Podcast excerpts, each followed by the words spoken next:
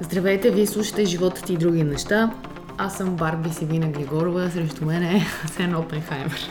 Това е седмицата на речена Барбенхаймер, защото излизат два филма, които се очаква да... Коренно различни, разбира се, но се очаква да върнат интереса на хората към киното през летните месеци и всъщност да един от двата да щупи класациите, тъй като не могат и двата. А Барбенхаймер е термин, който описва хората, които в един ден отиват да гледат и двата филма.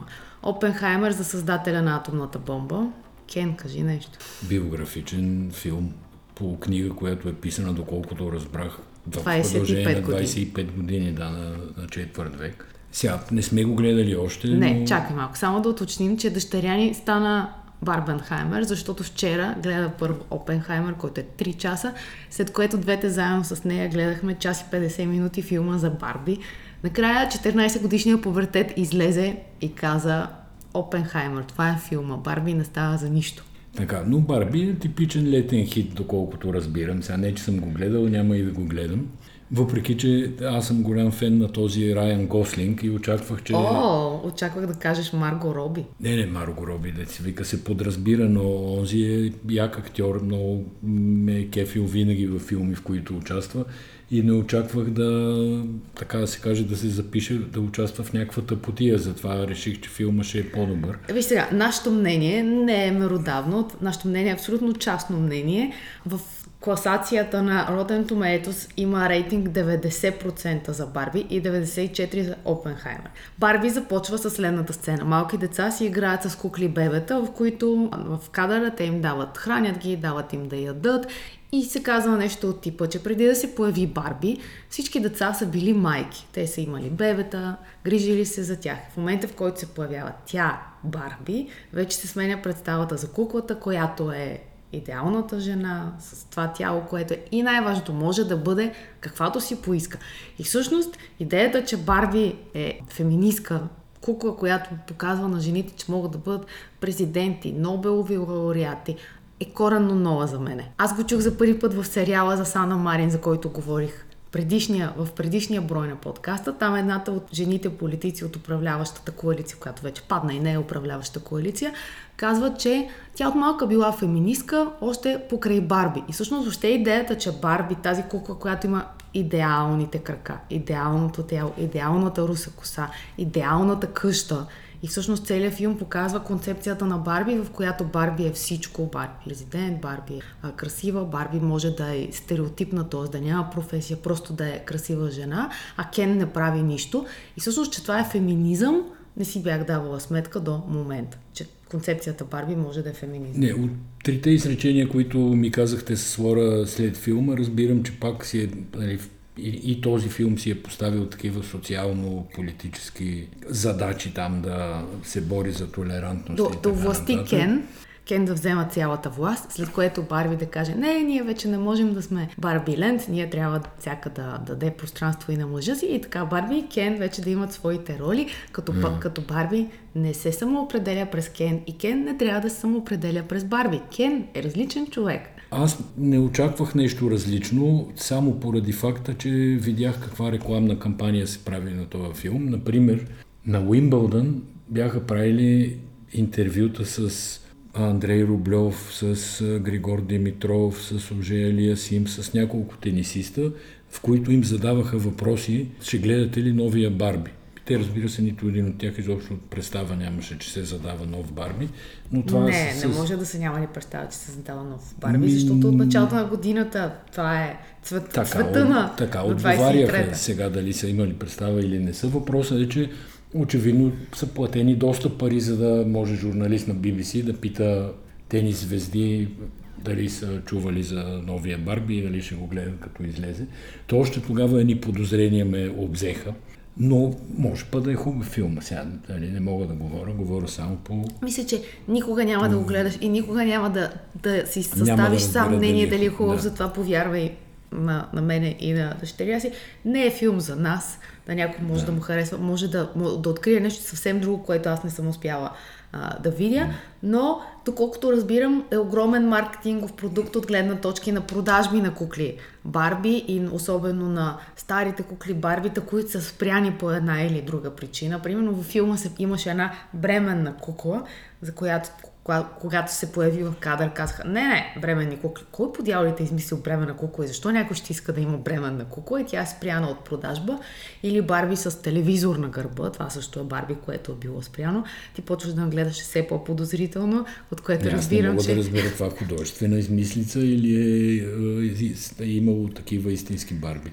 А, имало е най-различни барбита и всъщност в част от а, филма се появява истинската жена, която е измислила Барби.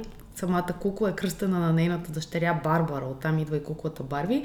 Тя се казва Рут Хендлър и е доста интересна сама по себе си. Осъдена е за финансови измами, но по-значимото нещо, тъй това не мисля, че е нещо, с което човек би се гордял, това е, че тя а, страда от рак на гърдите, и има операции на двете гърди и тя е измислила протеза, занимавайки се с пластмаса и в тази индустрия на пластмасата, каквато са куклите. Тя измисля протеза за жени, минали през такива операции и всъщност това е нещо, което допринася за обществото, може би повече, отколкото куклата Барби, дори в най-феминистката и версия да не кажа нещо, което да разсърдя. Добре, този подкаст го започнахме с а, това, с което обикновено завършваме, какво гледаме. Дай да кажем тогава какво гледаме, ама не можахме съвсем да го изгледаме поради характеристиките на платформата Apple TV, че не, нали, не показват всички епизоди. Тоест ние тръгваме отзад напред в да. този подкаст. Има лятно време, сега какво да правим, Барби и това, онова. Значи гледаме сериала, който се казва Хайджак. Хайджак.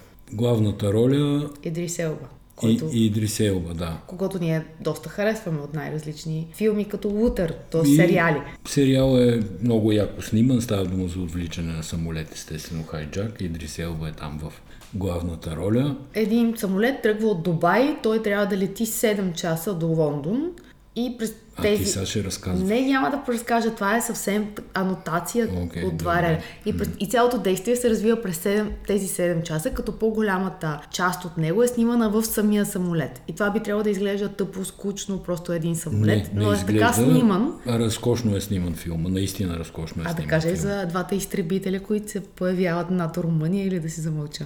Трябва си за изтребителите да изненадаме публиката. Разкошно е сниман, наистина е удоволствие за гледане интересен е сюжета, държи в напрежение, така че ако имате Apple TV и ви се гледа нещо, супер як сериал. Той има 7 епизода, за момента са излязли само 5. В, на 26 юли излиза 6 епизод, да. след това остава само един.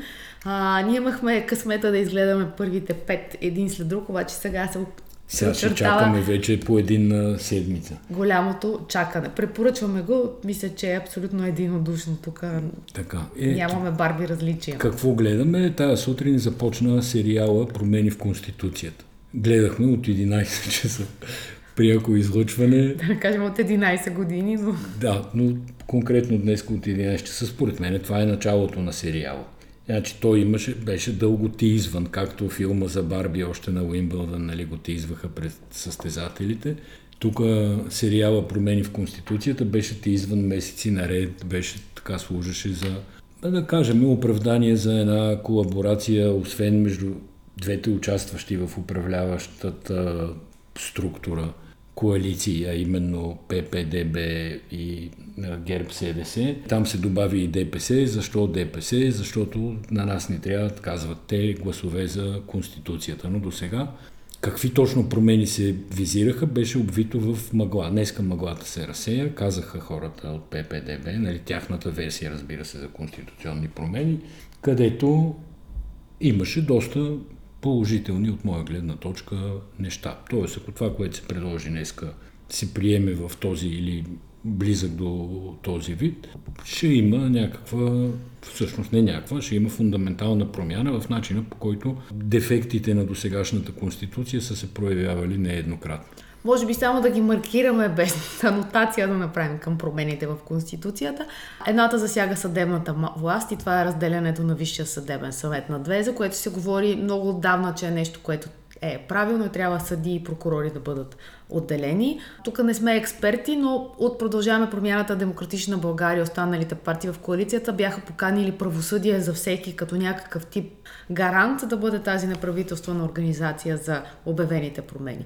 Другите интересни неща, които може би си заслужават още повече вниманието. Едното беше прекратяване на възможността президента да свиква служебни правителства. Тоест да, при, назначава. Да, да назначава, да избира служебни правителства. Тоест Направо при... ги назначава, той не ги избира. Той се ги самоизбира, в смисъл събират се там с... Добре, назначаване. Тоест при вод на недоверие управлява правителството, което е действащо към вота на недоверие и в рамките на един месец трябва да бъдат свикани нови избори. Това е голяма промяна и защо, защо в пакета с конституционните промени?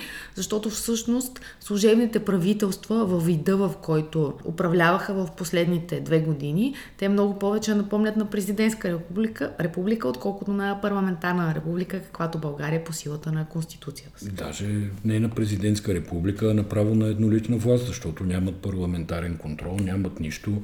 Нали, очевидно, когато са замислили Конституцията, не са си не са предвиждали чак такива серийни назначавания на служебни правителства, които, разбира се, Радев помири са власт, хареса му много, възползва се по максимален начин, приемаха 30 годишни стратегии, изключваха дългосрочни договори за доставки на газ, променяха външната политика, изобщо начина по който България изглежда в външния свят. Някакси едни проруски позиции се заемаха през цялото време, въпреки че България е несъмнено и пълноправен член на НАТО и на Европейски съюз. И, Изпо... и от... Доктрината... имаше отказ да се изпълни решение на Народното имаше... събрание за изпращането на неща, помощ да, за Украина. Изключителни мизерии и безобразия. Областни управители там подаваха оставки по очевидно команда. по команда, нали, по заповед на президента, да не говорим, че като кажеш команда, половината правителство бяха пенсионирани военни, изобщо беше голяма катастрофа. Но отделно от това, Българската конституция, член първи, казва, че България е република с парламентарно управление.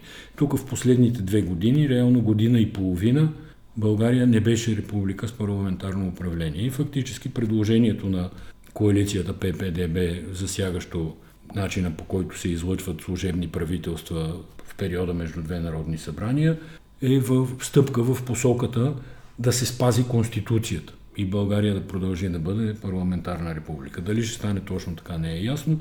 Това, което е ясно като намерение и което според мен е задължително трябва да стане, дори и да има назначаеми служебни правителства, те трябва да се назначават от Народното събрание, а не от президента. Това е цялата работа. Сега разбира се най-спорната тема ще е промяната на националния празник. За мен е безспорно, че да, 3, това беше 3 друго март, предложение. Да, 3 март не може да бъде национален празник по никаква логика.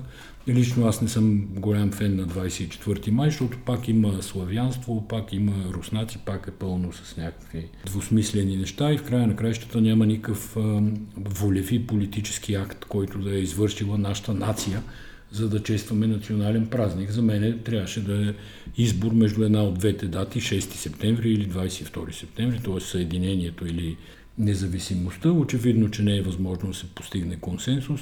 В този смисъл, нали, около тия две дати. В този смисъл аз подкрепям тази поправка до толкова, доколкото няма да е 3 март. Всъщност, те както а, аргументираха промяната на датата, търси се дата, която да е максимално обединяваща за гражданите в България. И, и 24 да. май е такава, ако трябва да се изпълни тази задача.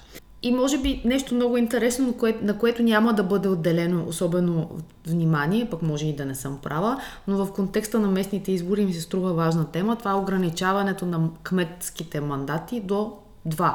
Тоест, 8 години да бъде максималния период, в който един човек, един човек може, да, може управлява да управлява някаква община. Защото до сега, всъщност, по Нали, тук големите градове са малко по-особен случай, но по села и малки градове има кметове, които карат четвърти, пети, шести мандат, станали са там местни боляри, феодали. Реално целият бизнес и животите на тия хора зависят от тях. И това наистина не отговаря изобщо на идеята за демокрация, с извинение за има и нещо друго. Да, израз. да вземем, например, кмета на Бургас, който направих справка преди подкаста, за да съм подготвена.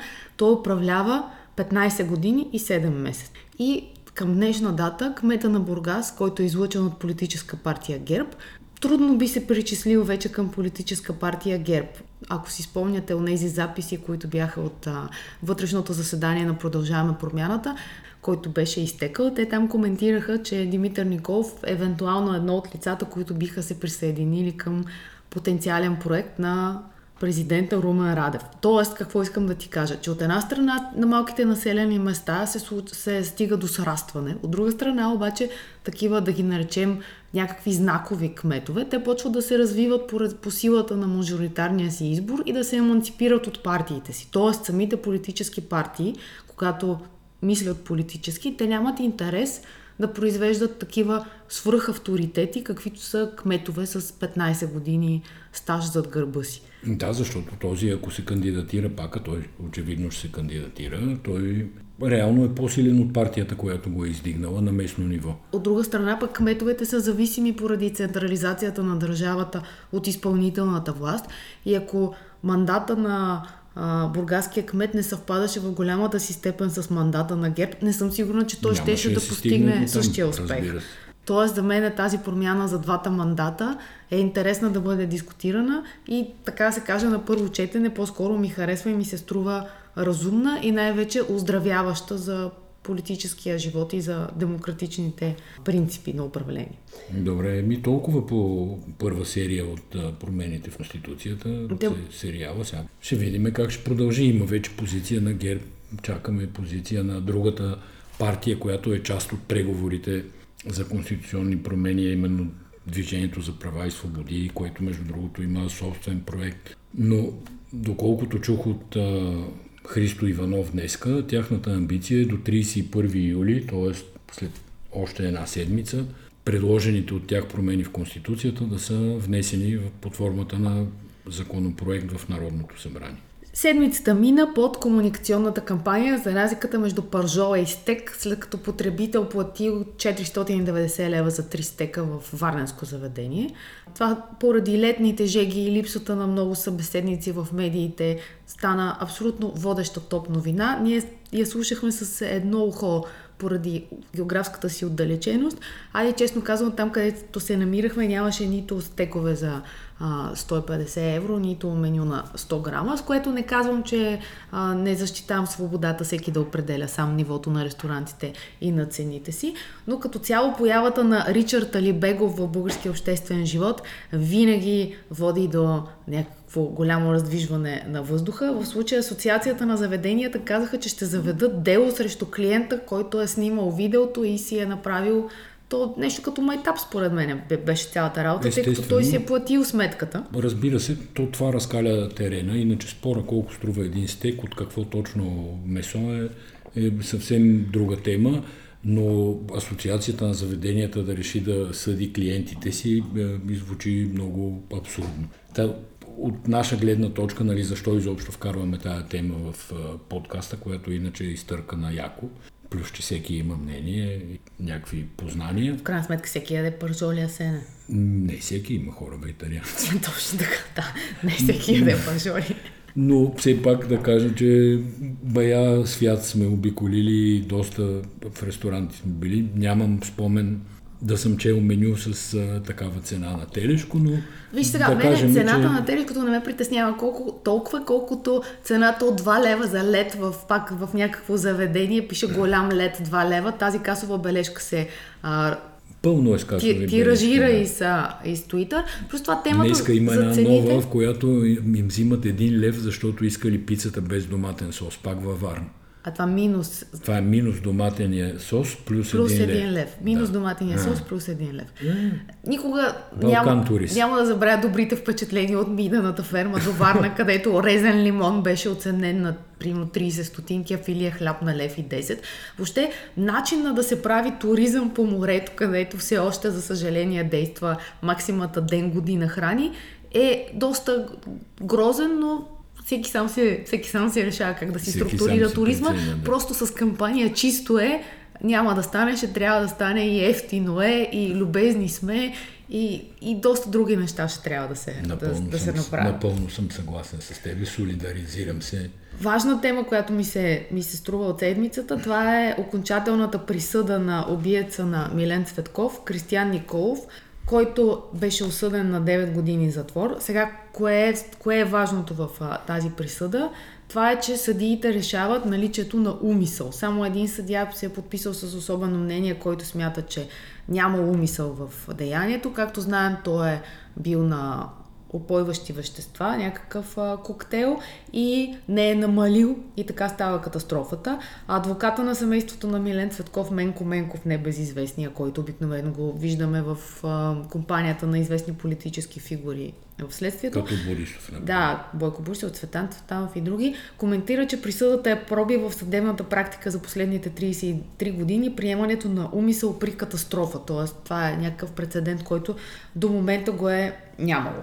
Толкова, толкова по тази тема.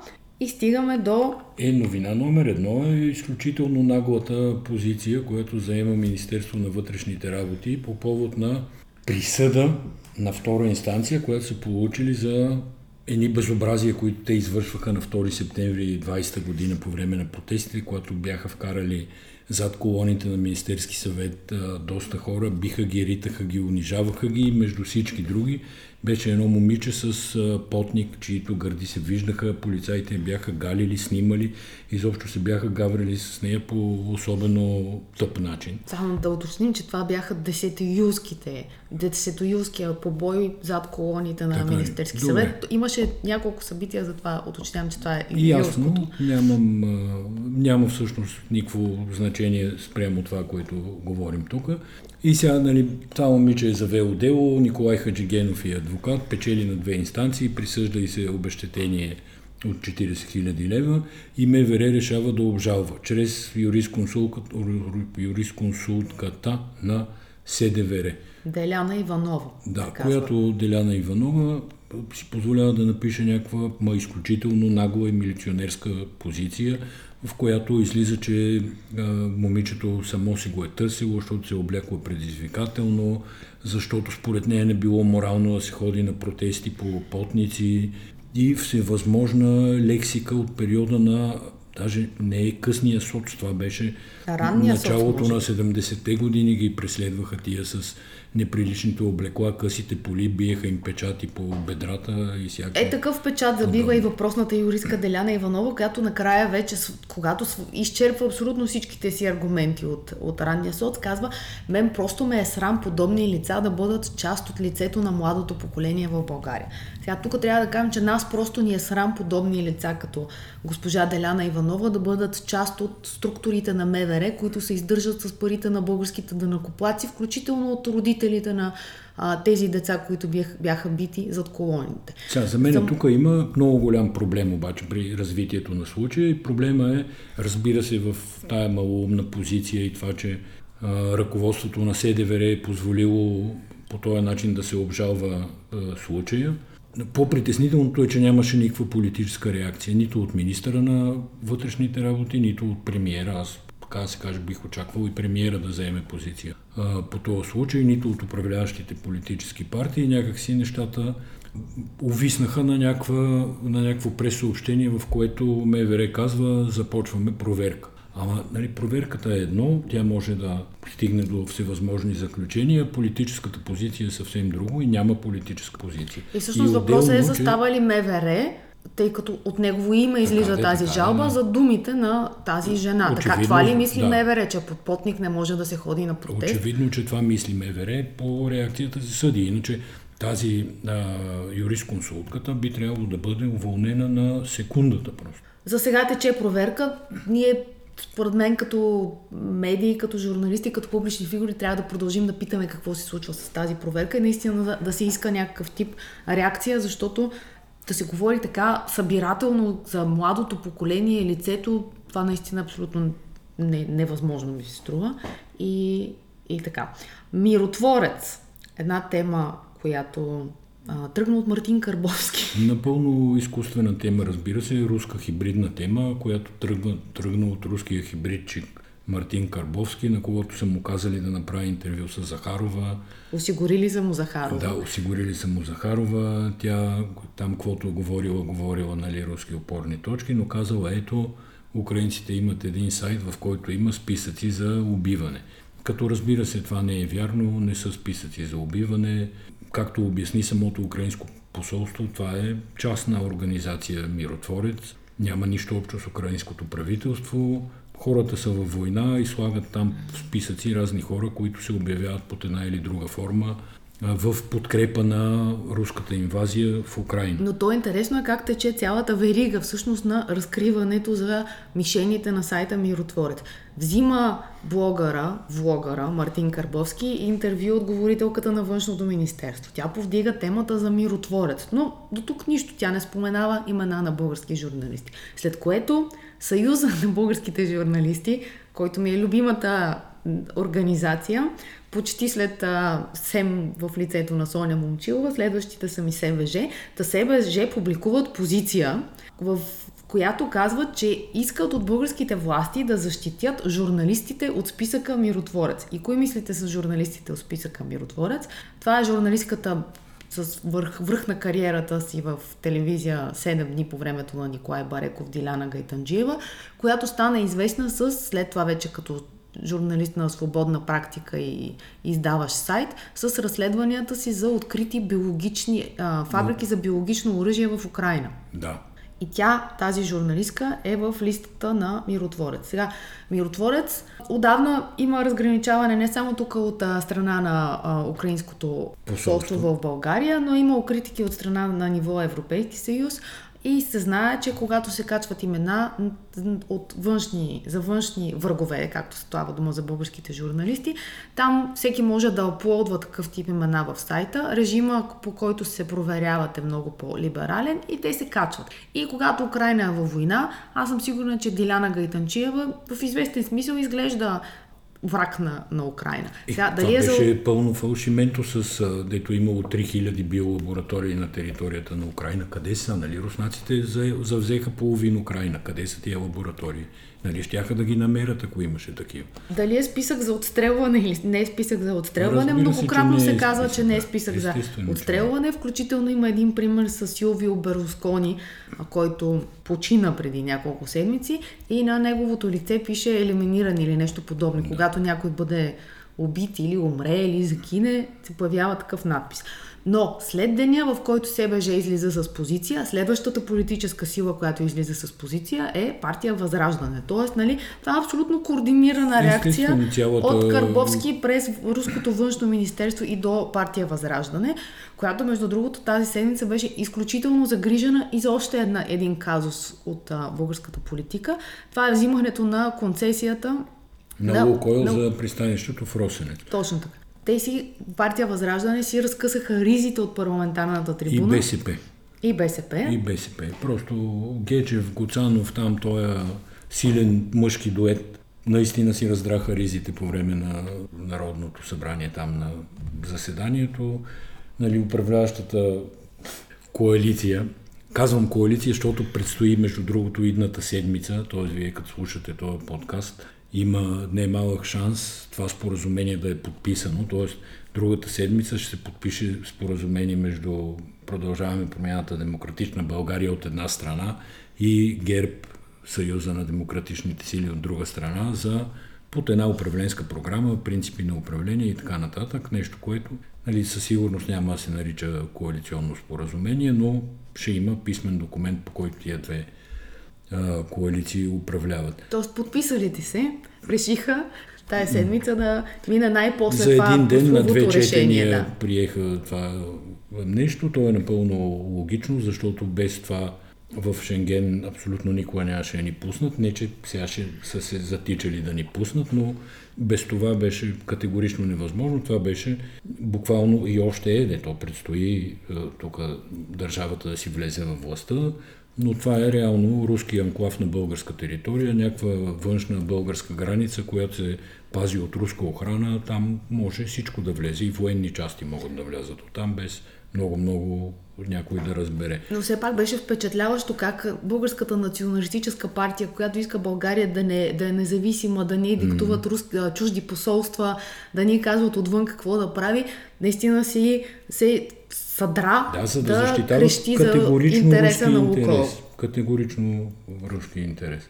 Но това е, да, едно от важните събития на седмицата. Ами горе-долу мисля, че с това ги изчерпахме. Трябва да успокоим всички останали хора, които се вълнуват от разпространението на българското знаме. То вече се вее на рожа на 111 метра височина, един декар знаме, но ние лично инспектирахме пътя между Гоце Делчев и Симитли, където също не малко квадратни метри площ българско знаме се вее от всеки а, уличен стълб, като накрая кулминацията е в Симитли, където има малък пилон, който обаче накрая завършва с Малко, в православен сравнение кръст. с Рожес, Роженския, иначе не беше малко. Вече всички пилон. са малки след Роженски. И знамето не е малко, но това аз не, би не знам как да го коментирам всъщност. Хората може да са горди с това, че са българи чисто и просто, въпреки че верно малко повече бяха знамената, така като се замисли. Че. И от ляво и от дясно беше като така на- минава, автомобила минава като на парад. То целият въпрос с българското знаме е да не се превръща в а, кух кич, в каквото е на път да се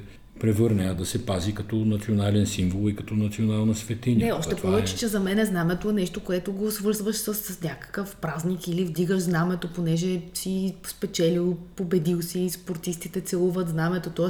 веенето на байрака от всеки уличен стълб започва да го превръща в Инфлация. точно инфлация. Инфлация се казва. Да. да.